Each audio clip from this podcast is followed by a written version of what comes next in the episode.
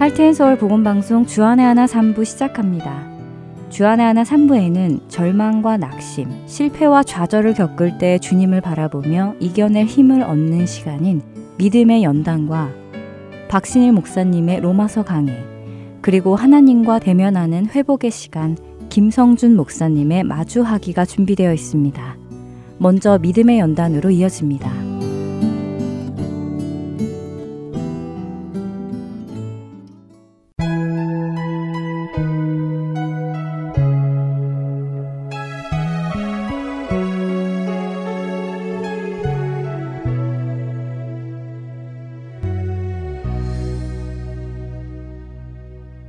애청자 여러분 안녕하세요. 믿음의 연단 진행의 민경은입니다. 지난 몇 번의 시간을 통해서 여러분과 하나님의 주권에 관한 이야기를 나누었습니다. 하나님의 주권을 인정하는 것은 우리의 마음처럼 그렇게 쉽게 되어지지 않는 것임을 말씀드렸지요. 왜냐하면 우리는 하나님께서는 우리로 어려운 일을 당하지 않게 막아주시는 분이라고 믿기 때문인데요. 그러나 우리는 지난 몇 시간을 통해서 하나님은 우리에게 일어나는 환난을 막지 못하시는 힘이 없으신 분이 아니라 또한 막아주지 않는 방관자가 아니시라 오히려 환난까지도 우리에게 일어나게 하는 분이심을 나누었습니다. 이미 여러 번 말씀드린 대로 하나님께서 우리에게 환난을 허락하신다는 사실이 받아들여지기는 힘이 듭니다. 그러나 성경의 구절들을 통해 하나님께서 친히 환난도 짓고 주시는 분이심을 우리는 확인했습니다. 그렇게 우리는 우리의 생각이나 감정을 믿는 것이 아니라 성경이 말씀하시는 하나님을 믿어야 하며 성경의 말씀에 우리의 생각과 감정을 맞추어야 합니다. 환난을 주시는 것도 하나님의 주권이라고 말씀드렸는데요. 그렇다면 그 환난의 시기, 다시 말해 환난의 시간도 하나님의 주권 안에 있겠지요? 많은 경우 우리는 우리의 삶에 일어나는 어려운 일을 경험할 때 이 어려운 일이 언제쯤 끝이 날까 하며 힘들어 할 때가 있습니다. 마치 이대로 이 어려운 상황이 끝나지 않고 내 인생이 끝날 것만 같은 생각이 들기도 하지요. 그렇기에 시편에 자신의 상황을 고백한 많은 저자들이 주여 어느 때까지이니까 라는 물음을 많이 물은 것 같습니다. 여러분은 혹시 욥이 얼마 동안 괴로움을 겪었는지 아시는지요? 억울한 누명을 쓰고 감옥에 갇힌 요셉은 얼마 동안 감옥에 갇혀 있었는지 혹시 알고 계시나요? 사무엘의 어머니 한나는 얼마 동안이나 아기가 생기지 않아 분인나로부터 조롱을 받고 괴롭힘을 당했는지 아시는지요? 불과 성경 한두 장 안에 일어나는 이 일들은 사실 오랜 세월을 담고 있기도 합니다. 여러 달을 고생한 요비나 최소 2년 이상 감옥 생활을 한 요셉, 그리고 분인 나가 몇 명의 아들들과 몇 명의 딸들을 낳는 최소 5, 6년 이상의 고생을 한 한나까지 이들의 어려운 상황은 단기간에 끝난 것이 아닙니다. 그런데 이들의 이런 이야기를 읽을 때 우리 안에 생겨나는 물음이 있습니다.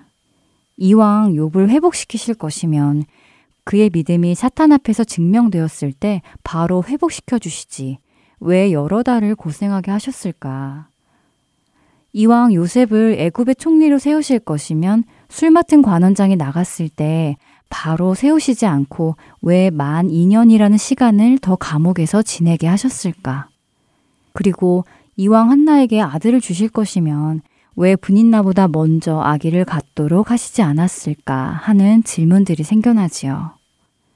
이런 상황을 바라볼 때 우리는 하나님 정말 너무하세요. 이왕 주실 거 왜 진작 주시지 않으세요? 라고 불평을 하게 됩니다.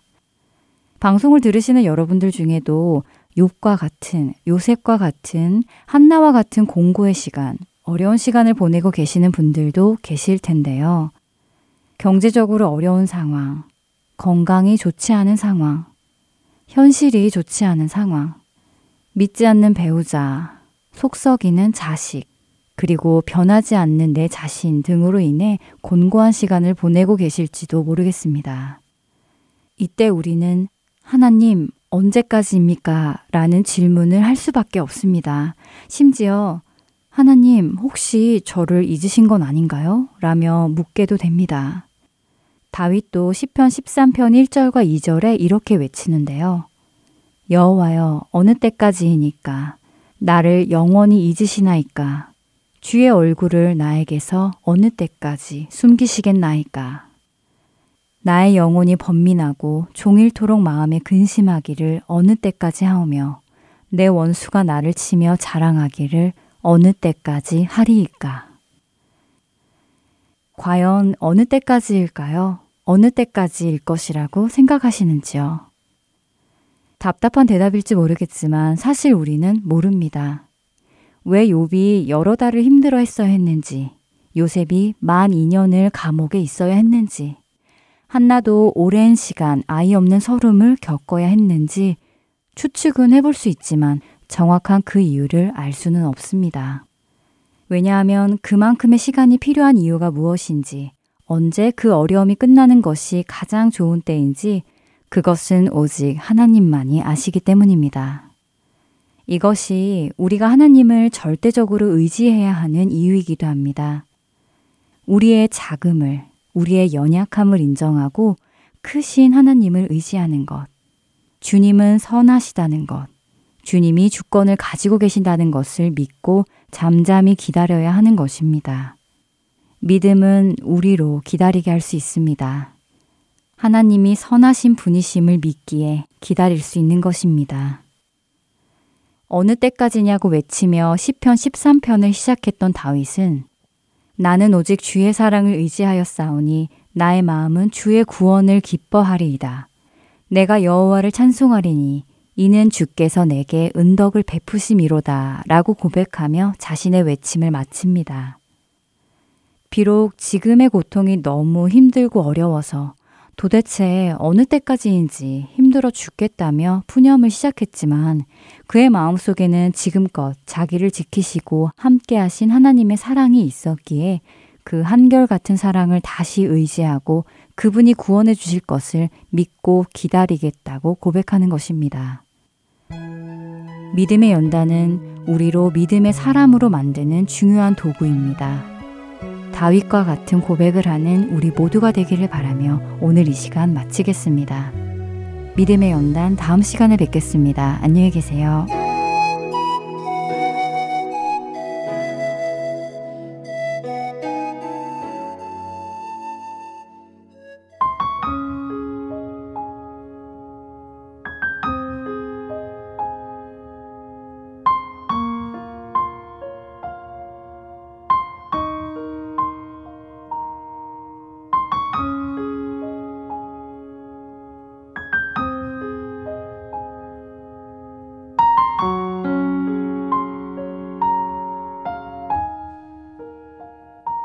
오직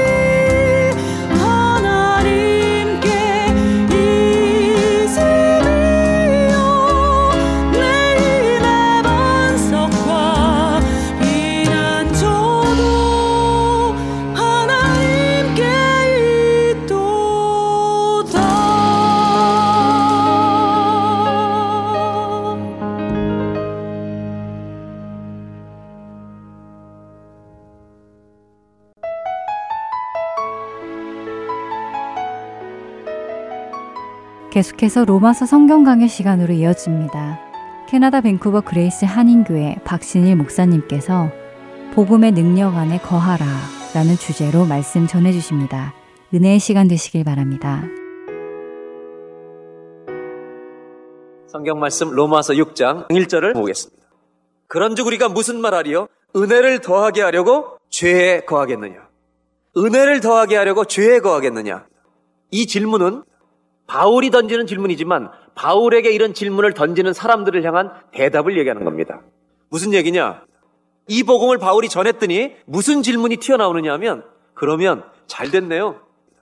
내가 죄를 계속 더 많이 지면 은혜가 그렇게 크니까 죄를 자꾸 지면 그 큰 은혜를 내가 다시 받는 것을 계속 체험할 수 있으니까 죄를 계속 지면 되겠군요. 이런 질문하는 사람들을 향해서 이 일절이 나온 겁니다.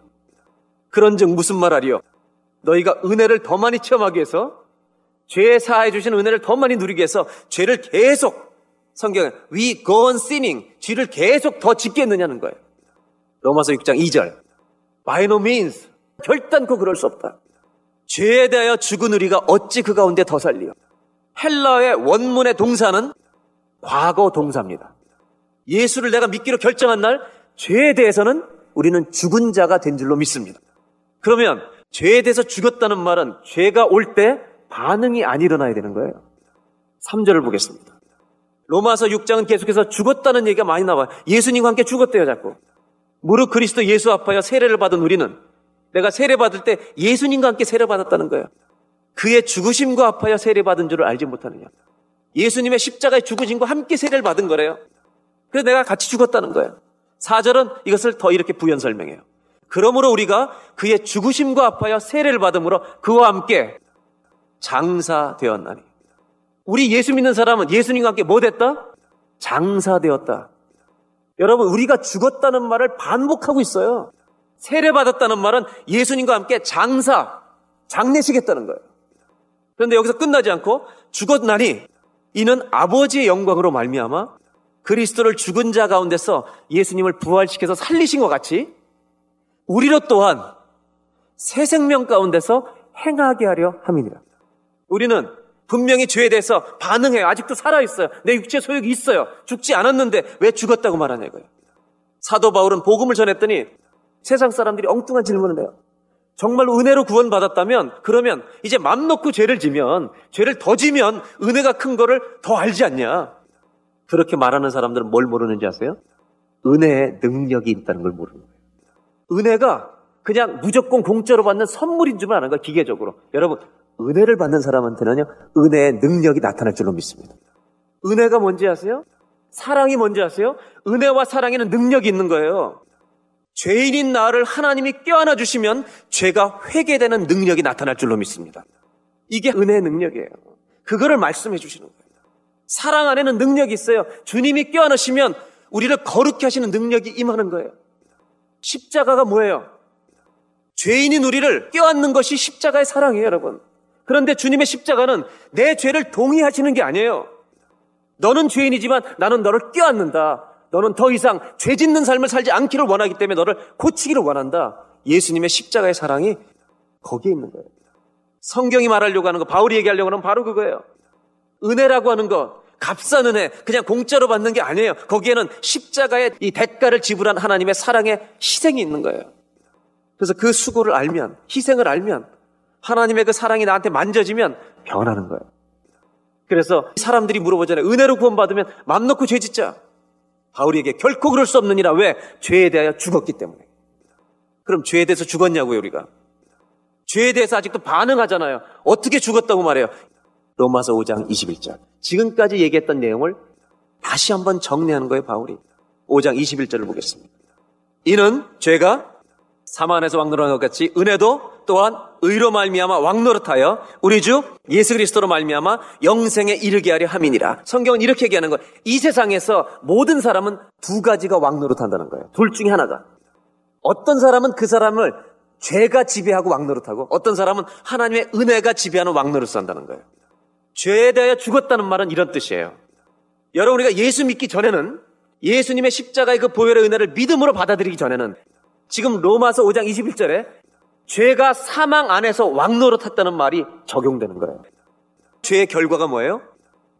사망과 심판이에요. 그러니까 우리는 죄 때문에 죄처럼 무서운 게 없는 거예요. 왜? 죄가 왕노릇하는 죄가 내 인생을 지배해버리는 죄로 말미암아 내 인생이 죽음으로 끝나버리는 그런 과거가 내 과거의 모습이라는 거예요. 그런데 예수를 믿는 순간 어떻게 됐냐? 죄가 왕노릇할 수밖에 없던 내 과거의 자아는 내가 예수 믿는 날 죽어서 끝난 줄로 믿습니다. 그러면 지금 살고 있는 나는 누구냐? 아직도 연약해서 죄를 지을 수 있지만 그러나 옛날처럼 예수님 믿기 전처럼 계속해서 똑같은 죄를 가늠하는 죄를 10년 동안 반복해서 짓는다든지 이런 죄는 더 이상 짓지 않게 되는 성령님이 살아계셔서 똑같은 죄를 continue to sin 똑같은 죄를 흉악한 죄를 계속해서 반복해서 짓는 죄를 더 이상 범치 않는 하나님의 은혜가 나를 통치하는 하나님의 은혜가 지배하는 하나님의 은혜가 왕노릇하는 하나님의 자녀로 바뀌어진 줄로 믿습니다. 이것을 말하는 거예요. 죄에 대해 죽었다는 말은 뭐냐? 죄 때문에 심판받을 내 육신의 과거의 박신일이 죽었다는 거예요. 지금 나는 은혜가 지배하는 나로 살고 있다는 거예요. 여러분, 그러면 죄 마음 놓고 져도 구원받겠네? 이거는 은혜를 모르는 거기 때문에 구원받은 게 아니에요. 진짜 은혜는 회개가 있는 거예요. 그러므로 우리는 비록 아직도 죄에 대해서 반응하지만 그때마다 하나님 내가 이런 연약한 자입니다. 자백하고 날마다 하나님의 새로운 피조물이라는 것을 선포하며 살 때 복음의 능력이 우리 안에 나타날 줄로 믿습니다. 그래서 성화가 되는 거예요, 여러분. 성화가 돼야 구원을 이루는 거예요, 여러분. 그래서 성경은 구원을 어떻게 하라고 이루라 그런 거예요. 그러니까 우리는 이제는 죄의 왕노릇하는 자아는 내 인생에 없어진 줄로 믿습니다. 6장 6절 우리가 알거니와 우리 옛사람이 예수와 함께 십자가에 못 박혀 죽은 것은 죄의 몸이 멸하여 다시는 우리가 죄의 종노릇하지 아니하라니 7절 이는 죽은 자가 죄에서 벗어나 의롭다 하심을 얻었습니다. 여러분 복음의 능력 안에 거하길 정말로 원하신다면 내 과거 죄 때문에 심판받을 수밖에 없는 내 과거 내 옛사람은 내가 예수를 믿는 순간에 죽었다. 내 죄 때문에 심판받을 내 과거의 자는 죽었노라. 6장 8절. 만일 우리가 그리스도 함께 죽었으면 또한 그와 함께 살 줄을 믿으니 두 가지 의미겠어요. 함께 죽었으면 내 옛자가 죽었으면 영원히 사는 부활에 주님처럼 참여할 줄로 믿는다는 말이에요. 또 하나는 사도 바울의 서신서에 보면 내가 이제 혼자 사는 게 아니라는 거예요. 누구랑 같이 살아요? 여러분, 예수 그리스도 같이 산다는 동행을 여러분들이 체험할 때 복음의 능력 안에 사는 걸 체험하는 거예요. 어디를 가든지 내가 혼자 사는 게 아니라 누구랑 같이 살아요? 그리스도 함께 살아요. 그래서 로마서 6장은 이걸 얘기해. 너는 죽었어. 과거에는 죽었어. 너의 옛사람은 죽었어. 그러나 이제는 그리스도 함께 다시 사는 거예요. 다시 사는 거예요. 그래서 구절을 봅니다. 이는 그리스도께서 죽은 자 가운데 사셨음에 다시 죽지 아니하시고 사망이 다시 그를 주장하지 못할 줄 사망이 왕노릇하지 못하는 부활을 너희가 알기 때문이다. 그 다음에 10절 그의 죽으심은 죄에 대해서 단 한 번, 단번에 한 번에 죽으시며 그의 살아심은 하나님에 대하여 살으심이니 영원한 부활이에요. 하나님에 대하여 영생으로 살아난 거예요. 11절 이와 같이 너희도 너희 자신을 죄에 대하여는 죽은 자요 그리스도 예수 안에서 하나님을 대하여는 산자로 여기죠. 복음의 능력 안에 거하기를 정말 원하신다면 갈라디아서 2장 20절. 이거를 요약한 말일 수도 있어요. 갈라디아서 2장 20절. 내가 그리스도 함께 십자가에 내 옛사람 못 박혀 죽었나니.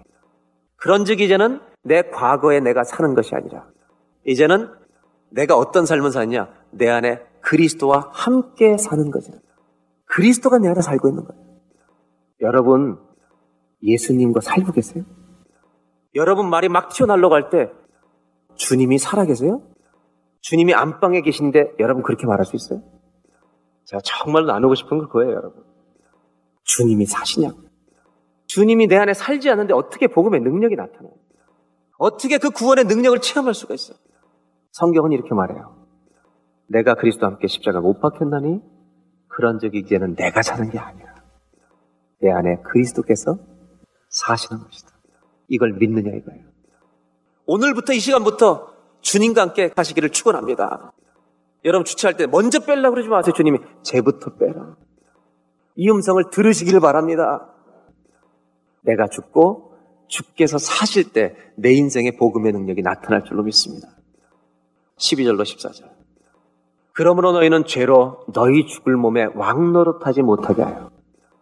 죄에 대해서 죽었기 때문에 이제는 아직도 죄가 너를 지배하는 사람으로 살지 말라는 거예요. 그래서 몸의 욕심에 순종하지 말래요. 내 안에 그런 반응할 수 있는 자아가 살아있는데 그 육신의 죄의 소욕에 순종하지 말라는 거예요. 13절. 또한 너희 지체를 불의의 병기로 죄에게 드리지 말고 하나님께 드리며 너희 지체를 의의 병기로 하나님께 드리라.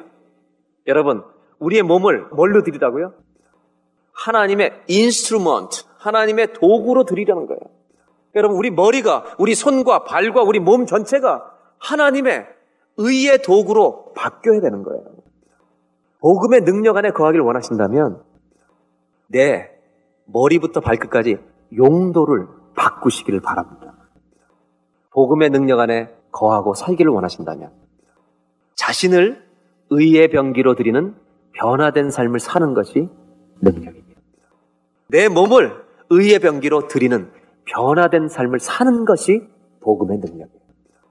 예수 믿는 사람들의 나타난 증거가 뭡니까? 우리가 예수를 정말로 성경에 있는 복음대로 믿었다면 내 마음 안에 하나님을 기쁘시게 하는 소원이 일어날 줄로 믿습니다. 왜냐하면 믿음이 그런 것이기 때문에 그래요. 복음이 뭔지를 다시 한번 마음속에 새겨서 혹시라도 열정이 식어지셨거나 첫사랑이 식어지셨던 분들은 오늘 주 앞에 말씀을 듣고 같이 기도하면서 하나님 내 안에 복음에 대한 열망, 구원의 감격, 이것이 회복되게 해달라고. 그런 마음으로 예배를 드려서 하나님 앞에 말씀을 하나님 말씀으로 받아들여서 그 말씀을 가슴에 각인해서 내 신비에 새겨서 이 말씀대로 사라지는 축복이 저 여러분들에게 있기를 바랍니다. 성경의 말씀은 죄의 삭슨 사망이고 하나님의 선물은 예수 그리스도 안에 있는 영생이라고 말합니다. 그렇죠? 여러분 우리가 영원한 생명을 얻을 수 있는 비밀은 우리에게 있지 아니하고 예수님을 통해서 우리가 받게 됩니다. 그러므로 하나님이 우리에게 주신 최고의 선물은 예수님인 줄로 믿습니다. 그런데 이 예수를 믿는데도 하나님께 기쁨을 드리는 일을 하지 못한다면 뭔가 문제가 있는 거예요. 로마서 6장 15절 그런즉 어찌하리요 우리가 법 아래 있지 아니하고 은혜 아래 있으니 여러분 우리가 이 말씀을 잘 이해하셔야 돼요. 은혜 아래 있는데 그럼 이제는 구원받는다고 마음 놓고 죄를 짓겠느냐? 결단코 그럴 수 없느니라. 이 말씀은 로마서 6장 1절에 나온 말씀과 매우 비슷한데 여기는 뭐라고 표현하냐면 법 아래 있지 아니하고 은혜로 옮겨졌기 때문에 죄를 막 짓겠느냐? 절대 안 된다. 그러나 로마서 6장 1절에는 이렇게 말합니다. 그런즉 우리가 무슨 말 하리요? 은혜를 더하게 하려고 죄에 거하겠느냐? 우리가 은혜로 구원받는다면 내가 죄를 많이 질수록 은혜를 많이 받는 거 아니냐? 그럴 수 없느니라. 대해 죽은 우리가 어찌 그 가운데 달리요? 이런 질문에 대한 대답을 했고 15절에는 우리가 법 아래 있지 아니하고 은혜 아래 있는데 그렇다고 우리가 계속 죄를 더하느냐? 이런 말을 하고 있는 거죠. 복음을 들은 사람에게는 두 가지 질문, 퀘스천이 생깁니다. 하나는 뭐냐 하면 진짜 우리가 착한 일 안 해도 구원받아요? 착한 일로 우리가 행위로 구원받을 사람 아무도 없어요. 그런데 유대인들은 율법을 지켜야 할례를 받아야 구원받는다고 강조하는 이 율법주의자들은 율법은 그럼 다 쓸모없느냐? 이렇게 얘기를 하기 때문에 질문이 나오는 거예요. 또 하나의 질문은 뭐냐면 반율법주의자. 은혜로 구원받았기 때문에 행위가 중요한 것이 아니기 때문에 이제는 내 마음대로 살아도 좋네, 이제는. 이게 복음이야? 이렇게 물어보는 사람들. 바울은 둘 다 아니다는 거예요. 그럼에도 불구하고 이 두 가지를 다 극복하는 것이 복음이라는 거예요. 그래서 여러분, 복음은 반율법주의에 빠져도 안 됩니다. 이건 복음이 아니에요. 그래서 사도 바울은 뭐라 했냐? 너희들이 다른 복음을 전하면 저주가 있을 거라고 갈라디아서 얘기했어요. 현대 교회는 뭐가 문제냐? 예수 믿고 구원받는데 죄를 부담 없이 져요. 반복해서 부담 없이 짓는 죄가 우리 안에 많아요. 이거는 복음에 문제가 있든지 내 신앙생활에 문제가 있다는 증거입니다, 여러분. 왜냐하면 복음은 진짜 복음이 내 안에 들어와서 예수를 믿는 믿음이 들어와 있으면 계속해서 죄 가운데 빠져 살 수 없게 만드는 것이 복음의 능력이기 때문입니다. 그러므로 그 복음을 능력으로 받아들이는 복음이라면 우리는 변화돼요. 예수 믿기 전과 후가 달라요. 사진을 찍어서 뭐 다이어트 하는 프로그램은 제일 많이 나온 게 before and after잖아요. 이 약을 먹기 전엔 이랬는데 이 약을 먹으니까 이렇게 됐다. 그게 확실하게 구분되는 것처럼 그것보다 더 구분되는 게 뭐냐? 예수 믿은 사람이에요. 이거야 똑같아요. 여러분, 여러분 살아계신 거죠, 지금? 다 살아있죠? 저 살아있어요? 제가 살아있는 것보다 더 확실한 게 하나님이 살아계신 거예요. 이게 성경의 증거예요, 여러분. 무슨 얘기냐? 내가 살아있다는 것은 나를 지으신 분이 계시다는 거예요. 나보다 더 확실하게 살아계신 분이 하나님이신 줄로 믿습니다. 그렇기 때문에 그 하나님이 복음을 말씀해 주셨기 때문에 이 복음은 살아 역사하는 능력에 이걸 믿는 자에게. 그럼 왜 이것이 능력이 되는가? 왜 능력이 되는 복음이 들어왔는데 우리 안에 왜 자꾸 죄를 반복해서 짓는 사람들이 많이 있다면 뭐가 문제인가? 이걸 돌아봐야 된다는 거예요. 그래서 이러한 질문에 대해서 그럼 예수만 믿으면 구원 받았으니까 이제 맘 놓고 심판 안 받으니까 죄져도 되겠네? 이건 복음을 제대로 받아들인 게 아니에요. 은혜 아래 있다는 말, 이것을 이해하는 게 필요해요. 그래서 그것을 설명하는 것이 6장 15절, 16절. 다시 한번 보겠습니다. 15절.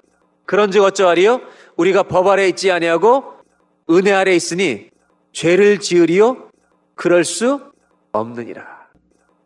왜 그러냐면 왜 마음대로 지을 수 없냐면 16절이 설명합니다.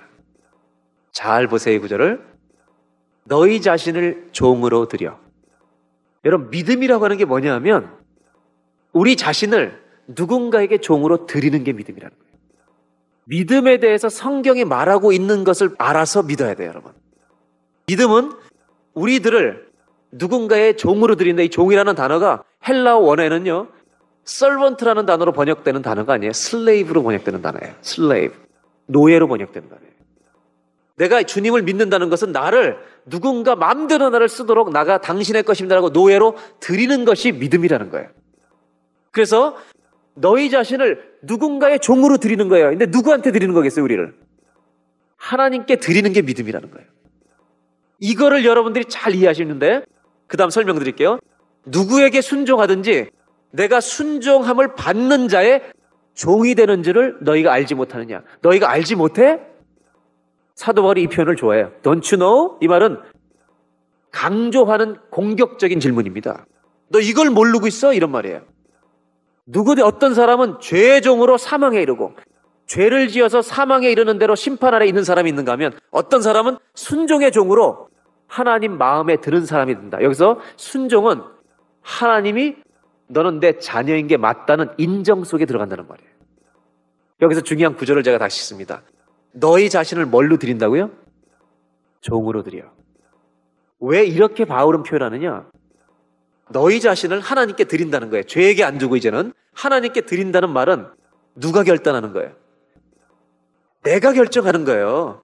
죄의 종으로 있던 내가 하나님이 원하시는 사람으로 살겠습니다라고 내 몸이 하나님께 옮겨져 가는 것이 믿음이라는 거예요. 근데 교회가 믿음을 어떻게 했잖아. 예수만 믿어. 구원받을 테니까. 요약한 거예요, 그거는. 여러분, 요약한 거지. 진짜 예수만 믿고 구원받으라는 말은 예수 믿고 죄 가운데 계속 사는 게 구원이다. 성경에 그런 복음은 없어요. 죄에 있던 자리, 죄의 종에 있던 자리에서 이제는 내가 남은 인생을 하나님이 기뻐하시는 자로 살겠다는 자리로 내가 나 자신 하나님께 옮겨서 드리는 것이 믿음, 결단이 있는 것이 믿음이라는 거예요. 그게 구원 얻는 믿음이에요, 여러분. 그 얘기를 하는 거예요, 지금. 그렇기 때문에 은혜 아래 옮겨졌다는 말은 무슨 뜻인가를 이해하셔야 돼요. 죄의 법의 심판 아래 있던 내가 죄 때문에 죽을 수밖에 없던 내가 예수를 믿음으로 말미암아 은혜 아래 들어간다는 것은 한 발만 걸친 게 아니고 내 몸을 하나님께 드려서 예수님을 붙들고 내가 이제 하나님이 원하시는 사람을 살겠다고 결단하고 옮겨가는 결단이 성경은 믿음이라고 말하고 있다는 것이에요. 그러므로 의뢰 안에 있는 자는 이런 거예요. 죄를 마음대로 지는, 마음 놓고 내 죄를 막 질 수 있는 그런 자유한 방종스러운 자리로 가는 게 아니라 내 모든 자유를 하나님이 기뻐하시는데 내가 쓰고 싶습니다. 이것을 선택하는 것이 믿음이에요. 내 남은 인생 전체를 하나님이 기뻐하시는 대로 내가 다 드리기를 원합니다라고 믿고 결단해서 걸어가는 것이 믿음이라. 은혜 아래 들어간다는 게 무슨 말인지 아세요? 하나님 아래 내가 하나님의 자식이 되겠다고 들어가는 거예요. 하나님과 원수되지 않겠다는 거잖아요. 성경은 뭐라 그러는지 알아요? 너희가 예수 믿기 전에는 하나님과 원수되었다는 거예요. 누구의 종이었어요, 그래서? 죄의 종이었단 말이에요. 심판받을 자리에 있었어요. 그런데 믿음은 뭐냐? 예수를 믿는다는 것은 내가 죄의 종으로 머물지 않고 심판의 자리에 머물지 않고 예수를 믿음으로 이내 남은 인생을 하나님의 살고 싶은 소원을 가지고 예수를 믿겠습니다라고 결단하고 누가 결단해요? 내가 결단하고 움직이는 것이 구원이에요. 그러므로 은혜를 했다는 것은 하나님의 자녀가 자식이 되기로 결정하고 들어가는 거예요. 하나님 앞에 이제는 죄의 종처럼 하나님과 원수되는 것처럼 하나님과 대들면 안 된다는 거예요. 하나님 앞에서 예수 믿기 전에 우리 모두는 어떤 상태에 있었다고 성경은 말하느냐? 하나님의 진노 아래 있었다는 거예요. 왜요? 죄인이기 때문에. 우리가 죄인이라는 것을 하나님은 뭘로 분별하세요? 율법으로 우리를 분별하시는 거예요. 로마서 6장 23절 죄의 삭시 뭐라고요? 사망이에요. 죄라는 기준을 뭘로 하나님이 보시냐면 율법으로 보시는 거예요. 그런데 하나님 앞에 의인은 없나니 하나도 없다고요. 하나님의 율법의 완성을 이룬 사람은 이 땅에 하나도 없어요. 그래서 모든 사람이 죄를 범하여서 하나님의 영광에 이르지 못하기 때문에 죄의 값이 뭐라고요? 사망. 그러므로 우리가 예수 믿기 전에 예수 안 믿는 사람의 상태는 하나님의 진노와 심판을 받을 수밖에 없는 처지에 놓여 있는 거예요. 망할 사람이에요. 이것이 로마서 3장이에요. 그런데 이 내가 하나님의 진노 아래 있는 걸 깨닫고 복음은 뭐냐? 깨닫고 예수님 앞으로 나오. 이제 내가 죄의 종으로 살지 않겠습니다. 내가 정말 이제는 죽을 일만 했습니다. 사망 아래 있었습니다. 이걸 깨닫고 예수님 앞에 올 때, 내가 믿을 때 어떤 일어나요? 이분이 예수님의 손을 붙드는 거예요. 붙드는 순간 어떤 일이 일어나느냐? 내가 그리스도와 함께 장사되었나니. 내가 예수님과 함께 심판받을 자는 죽는 거예요, 여기서. 아멘? 그리고 예수 그리스도께서 부활하신 것처럼 이제 새로운 하나님의 자녀로 태어나서 어떻게 되느냐? 예수님이 보혈로 이 사람을 덮어주시고 왜? 죄값을 지불하셨으니까 덮어주시고 다 커버해 주시고 하나님 보실 때 이 집사님의 죄가 보이는 게 아니라 예수의 피가 보이는 거예요. 죄값을 다 지불했으니까. 그리고 이쪽으로 옮겨지는 거예요. 본어게인 거듭나서 하나님의 자녀가 되는 권세를 주셨으니 이제는 율법 아래 있지 아니하고 뭐 아래 있다? 은혜 아래 있습니다. 할렐루야. 오늘부터 복음을 다시 붙들고 뭔가 믿음이 식어져서 감격을 잃어버리고 그 은혜의 보좌를 사모하지 못하고 적당히 죄를 지며 살아왔던 성도가 있다면 오늘부터 방종을 버리고 내가 믿음으로 들어갔던 자리 다시 예수님의 십자가의 은혜를 붙들고 순종하며 죄와 싸우기로 결단하는 예배가 되기를 축원합니다. 그때 여러분 구원의 기쁨이 여러분 안에 샘솟듯이 흘러 넘치는 거예요. 그래서 이 복음과 은혜를 깨달은 사람들은 그 다음 로마서 6장 17절에 이렇게 말하는 거예요. 하나님께 감사하리로다. 얼마나 감사해요? 너희가 본래 죄의 종이더니 죄의 종으로 심판받을 자리더니 너희에게 전하여 준 바 교훈의 본을 마음으로 순종하. 이게 너무나 중요한 표현이에요. 교훈의 본은 말씀의 지식이에요. 복음, 굿뉴스. 다시 말하면 믿음이라고 하는 것은요. 이 말씀을 열어서 깨달아서 덮어놓고 믿는 게 아니에요, 성경은. 열어서 이 말씀을 내 머리로 그러한가 하여 지적으로 동의가 먼저 있어야 돼요. 근데 지식은 믿음이 아니에요. 그 다음에 마음으로. 내 정서적으로 이것이 정말 그렇구나 느끼고 신뢰하고 나의 지정의 중에 정의 동의해야 돼요. 그 다음에 세 번째 순종하여. 내가 행동으로 주님 앞에 믿음으로 주님을 취하도록 믿음으로 붙들고 하나님의 종이 되도록 걸어 들어가는 거. 그래서 믿음은 결단이 있어야만 믿음이에요. 그래서 어떻게 됐어요? 18절. 죄에게서 해방되어 죄와 사망의 법에서 해방되어 하나님이 성령의 법으로 끊어주셔서 생명의 법으로 옮겨주셔서 의에게 종이 되었느니라. 아멘. 우리는 예수를 믿는 순간 하나님의 의의 종을 선택한 거예요. 그래서 19절에 중요한 얘기가 나와요. 너희 육신이 연약함으로. 그럼에도 불구하고 우리 육신이 연약해서 죄를 질 때가 있지만 내가 사람의 예대로 쉽게 너희들이 이해할 수 있도록 말하노니 전에 너희가 너희 지체를 너희 몸을 부정과 불법에 들여 불법에 하나님의 심판을 받을 자리에 이른 것 같이 이제는 너희 지체 몸을 의에게 종으로 드려 거룩함에 이르라. 거룩함을 오늘 완전히 가지라는 게 아니라 거룩함에 도달해 가라는 거예요, 여러분. 그러니까 하나님 뭘 얘기하시는지 아세요? 너희가 죄의 종인지 하나님의 종인지를 알 수 있는 방법, 순종의 종인지 의의 종인지 하나님의 종인지 아니면 죄의 종인지 알 수 있는 방법은 내가 너희들의 입을 보고 판단하지 않겠다는 거예요, 성경은. 입으로 판단, 우리의 입술로 시인하는 것이 아니라 너희들의 행함을 보고 결정하시겠다는 거예요. 하나님 뭐를 얘기하시냐? 너희 행함을 보고 너희 안에 진짜 믿음이 있는 사람인지 결정하겠다는 거예요. 바울이 뭘 말하고 있는지 아십니까? 하나님의 복음은 능력이기 때문에 예수를 믿고 선택하면 행함의 열매가 내 인생의 변화 열매가 따라 나오는 것이 정상입니다. 그래서 예수님은 사람을 판단할 때 나는 나무를 보고 판단하지 않고 열매로 그들을 알리라. 그래서 예수님 뭐라고 그랬어요? 마태복음 7장 계속해서 거짓 선지자들을 조심해라. 저는요, 그냥 교회 나오면 구원받아요. 그냥 예수님 적당히 믿으면 구원받아요라고 말하는 것을 거짓 선지자라고 성경이 말하고 있기 때문에 저는 그러면 안 된다고 얘기하는 거예요. 성경이 이렇게 말하고 있기 때문에. 조금 더 심각한 얘기를 해드릴까요? 바울이 전하는 복음은 야고보서와 통하는 거예요. 행함이 없는 믿음은 죽은 거래요. 만약에 예수 믿고 난 구원받았어.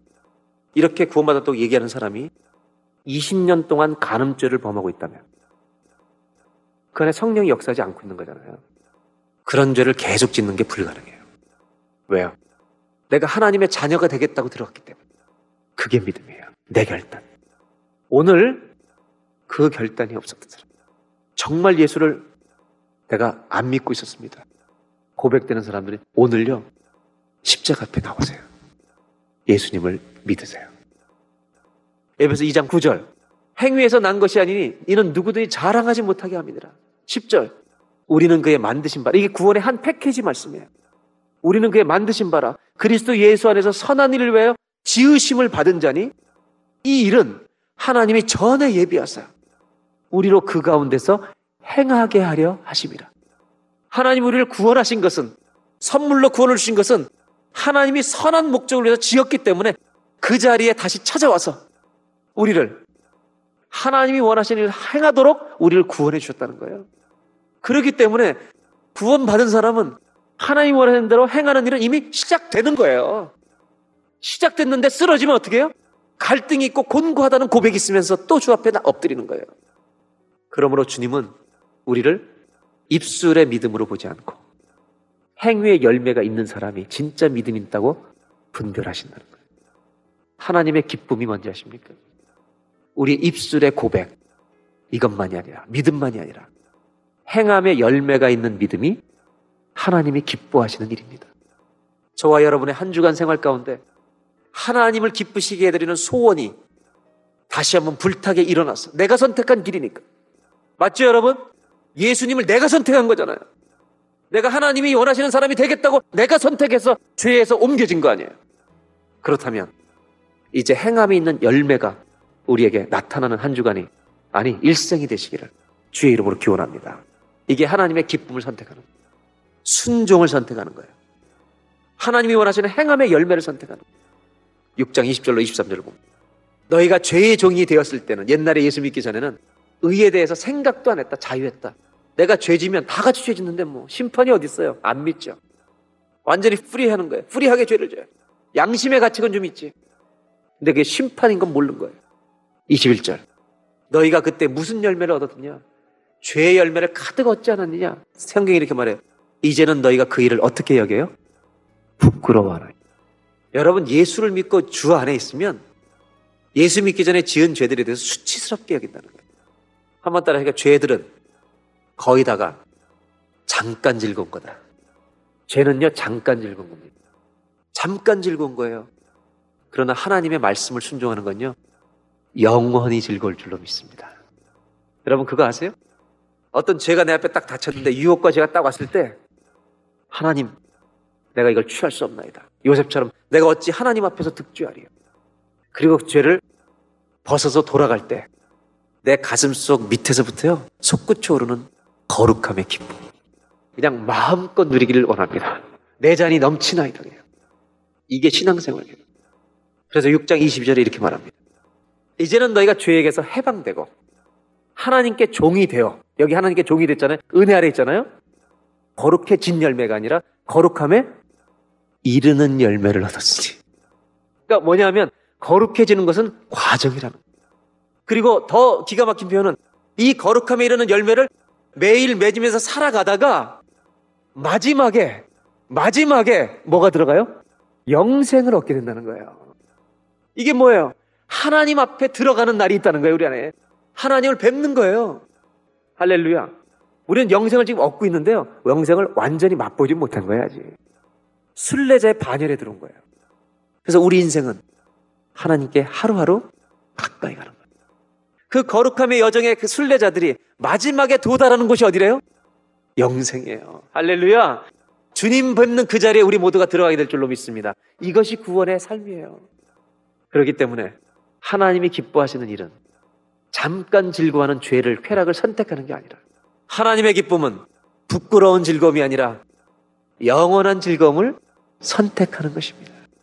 이번 한 주간 동안 잠깐 즐거운 쾌락을 취하지 마시고 그 쾌락을 버리고 거룩함을 취하는 영원한 즐거움을 취하는 그리고 거룩한 순례자들이 마지막에 도달할 영생을 바라보면서 그 길 향해서 이번 주에도 순례하는 저와 여러분들이 되시기를 주의 이름으로 기원합니다.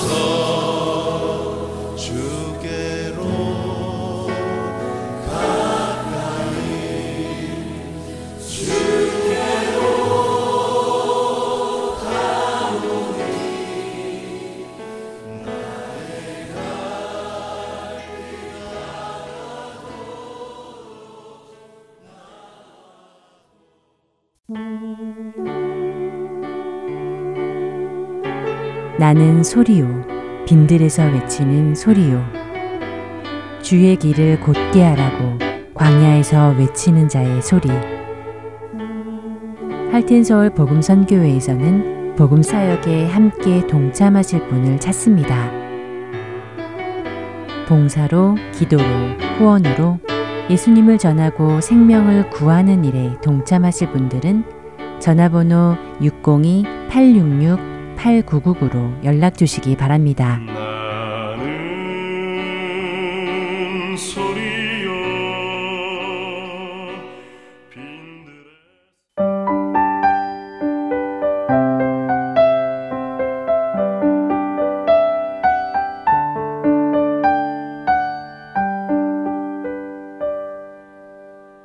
이어서 하나님과 대면하는 시간, 마주하기로 이었습니다.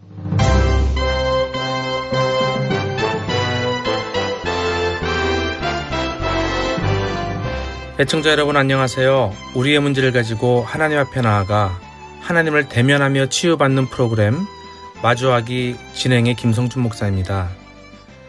저희는 지난 두 주간 왼쪽 수동형 즉 도피형 다림줄로 가게 되면 쌓게 되는 벽돌들과 오른쪽 반항형 즉 폭발형 다림줄로 가게 되면 쌓게 되는 유형들을 알아보았습니다.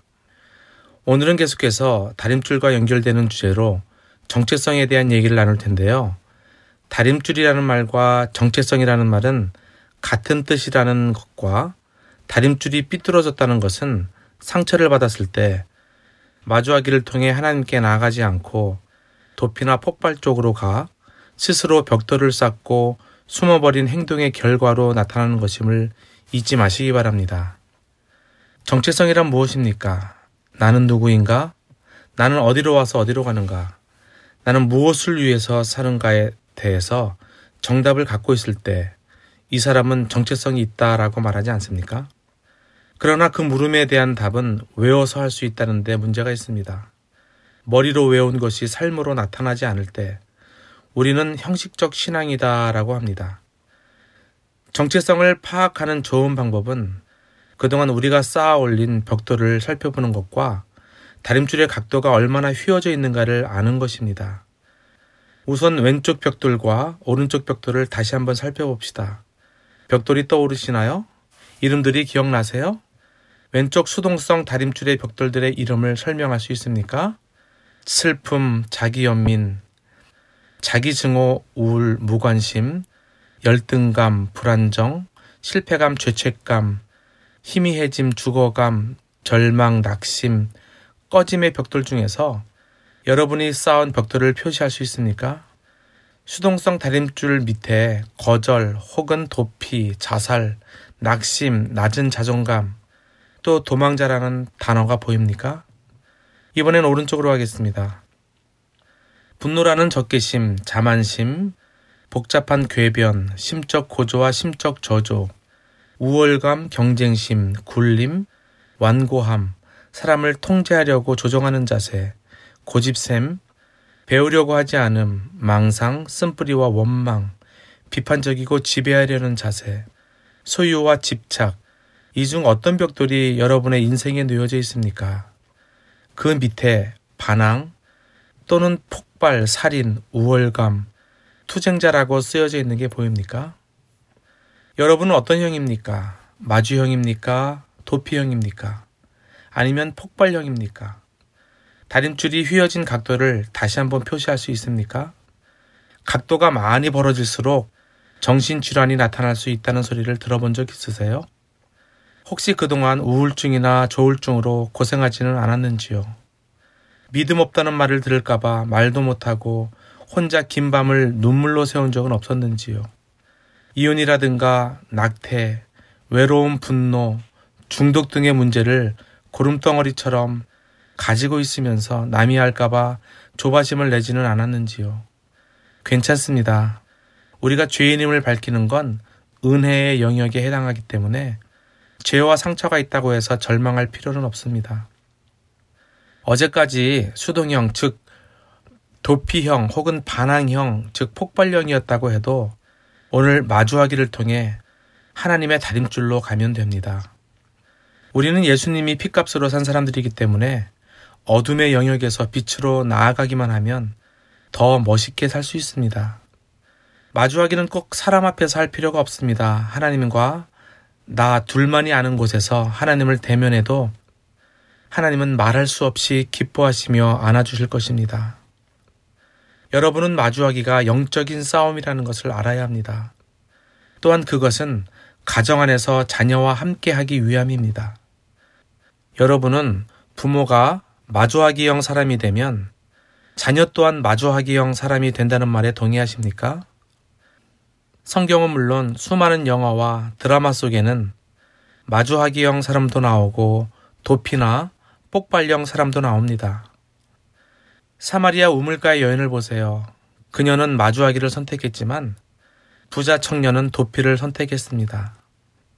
베드로는 마주하기를 통해 죄와 상처가 풀려나갔지만 유다는 주님께서 여러 번 직면의 기회를 주셨음에도 불구하고 도피를 선택했습니다. 역사상 가장 위대한 왕이 될 수 있었음에도 폭발을 선택한 사울과 가정은 풍비박산이 나고 자신은 다리가 부러지는 등 삶이 엉망진창으로 흘러갔음에도 직면을 선택해서 용서를 선택한 무비보셋은 얼마나 비교가 됩니까? 여러분은 오늘 어떤 삶을 살기를 원하십니까? 마주하기와 용서, 마주하기와 회개와의 상관 관계에 대해서 오늘 여기서 묵상할 내용은 무엇입니까? 이지선 자매를 소개하고 마치겠습니다. 자매는 어느 날 도서관에서 공부를 끝내고 오빠가 운전하는 차를 타고 집에 가다가 만취한 음주 운전자의 차에 들이받쳐 전신에 3도 이상의 중화상을 입고 만 것입니다. 처음엔 살 가망이 없어 보였습니다. 사고 후 7개월 동안 무려 11번의 대수술. 지선자매는 처음엔 딱지가 떨어지면 원래 자신의 얼굴로 돌아갈 줄로 알았습니다. 그러나 더 이상 곱던 예전의 얼굴은 찾을 수 없었습니다. 지선자매가 화상을 입었을 때 자신의 얼굴이 그렇게 끔찍한 것을 알았을 때 그녀는 도피자가 되거나 폭발자가 될 수 있었습니다. 20대 음주운전을 한 자에게 분노하고 자신을 보호해주지 못한 오빠에게 분노하고 학교에서 늦게까지 공부했던 자기 자신에게 분노하고 자신의 불행에 눈 감고 계셨던 하나님께 분노해야 마땅했습니다. 그러나 지선자매는 그러지 않았습니다. 오히려 그녀는 가족과 함께 감사해요 찬양을 부르며 간증하는 모습을 보게 됩니다. 지선자매의 고백입니다. 이런 모습을 잃어버렸는데 저라고 어떻게 원망이 없었겠어요. 턱이 덜덜 떨릴 정도로 고통이 밀려올 때면 차라리 그 현장에서 죽어버렸다면 어땠을까 생각한 적도 있었습니다. 그런데 어느 순간 정신을 차리고 보니 그 지독한 고통이 끝이 나 있더라고요. 예전의 이 모습으로 돌아갈 수 없다 해도 몸에 진물이 나지 않는 것만으로도 눈물 나게 감사했습니다. 지선자매는 예전의 모습으로는 돌아갈 수 없어도 몸에 진물이 나지 않는 것만으로도 감사할 수 있다고 고백을 합니다. 이 시간 우리 함께 기도하기를 원합니다. 오늘 들은 강의와 지난 시간에 들은 강의를 눈을 감고 정리해 보시기 바랍니다. 저희가 배운 다림줄을 여러분의 머릿속에 그려보세요. 가운데 곧게 내려진 하나님의 다림줄과 왼쪽으로 기울어진 수동형의 다림줄, 그리고 오른쪽으로 기울어진 반항형의 다림줄을 떠올려 보십시오. 왜 우리에게 이런 벽돌이 놓여지게 되었는지 주님께 알려달라고 기도하겠습니다. 벽돌을 쌓는데 영향을 준 사람은 누구입니까? 혹시 그를 지금도 증오하거나 그를 증오하는 자신을 증오하고 있지는 않습니까? 그 벽돌들에 의해 나의 삶에 어떤 변화가 일어났나요? 누군가를 미워하거나 죽이고 싶은 적은 없었나요? 벽돌을 쌓으면서 내가 지은 죄는 무엇입니까? 마주하기의 장소에 나가면 그 모든 것이 하나하나 떠오를 것입니다. 그러면 하나님께서 그 떠오르게 하는 사건이나 그 사람을 따라가시기를 바랍니다. 고통스러운 시간이 될지라도 멈추지 마세요. 의사를 신뢰하면 심장 수술을 위해 날카로운 칼로 가슴을 절개하거나 혈관 속에 굵은 주사 바늘을 찔러 넣어도 아픔을 참아낼 수 있듯이 주님을 신뢰하면 마주하기를 할 때 다가오는 고통을 피하지 않습니다. 내가 낫고자 하느냐? 그렇게 주님은 38년 된 병자에게 물으셨습니다. 이 질문에는 심오한 뜻이 숨겨져 있습니다. 내가 낫고자 하느냐?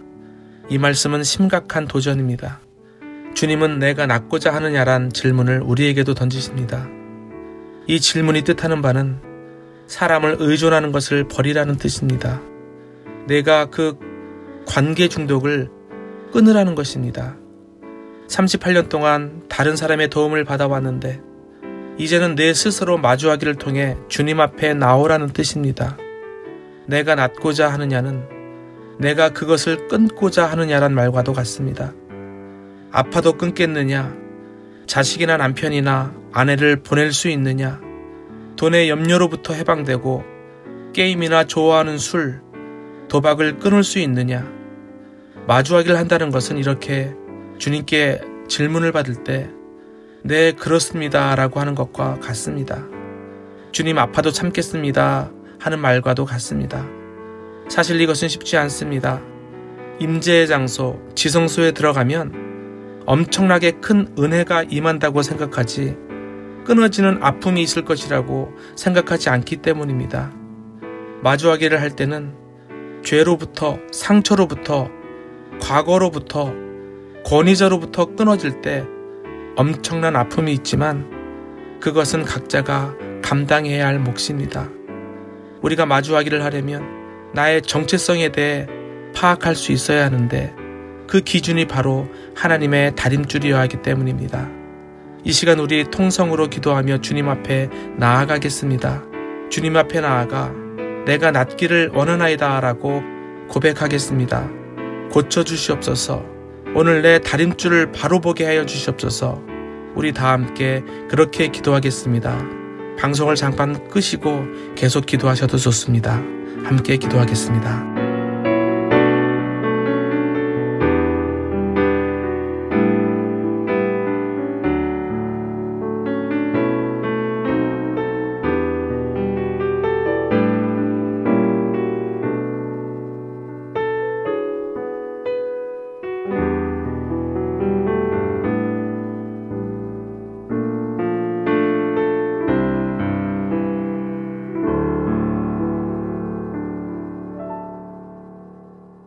오늘은 우리의 상처들로 인해 잘못 쌓은 벽돌들을 점검해 보므로 우리 각자는 어떤 유형의 다림줄이었는지 자신을 들여다볼 수 있었는데 성경 속의 인물들과 이지선 자매의 삶을 통해서 그들은 상처의 문제를 어떻게 극복하게 되었는지를 볼 수 있었습니다. 또한 우리는 마주하기를 통해 나의 다림줄이 하나님의 다림줄로 갈 수 있음을 알게 되었습니다. 삶의 여러 문제를 만났을 때마다 벽돌을 쌓지 말고 마주하기를 통해 주님 앞에 나아가시는 여러분 되시기를 바랍니다. 다음 시간부터는 중독에 관해서 얘기를 나누도록 하겠습니다. 마주하기 다음 시간에 뵙겠습니다.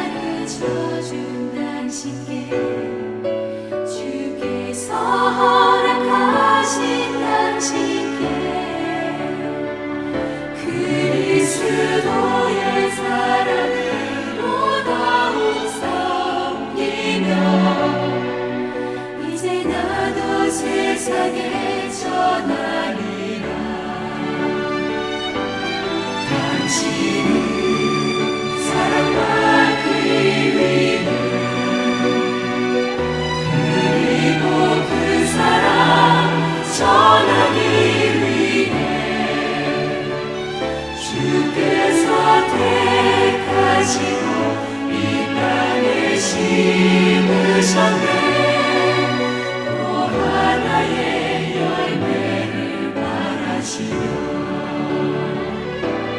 당신을 사랑하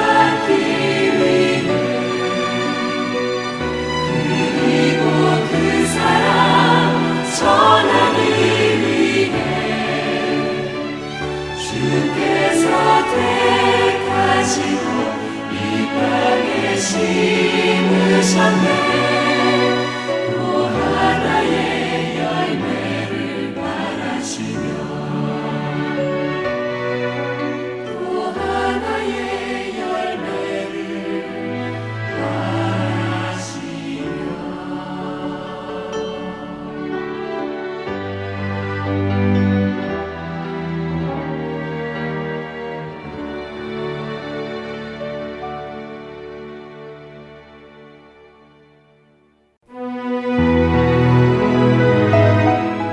주안의 하나 3부 준비된 순서는 여기까지입니다. 청취해주신 여러분들께 감사드립니다.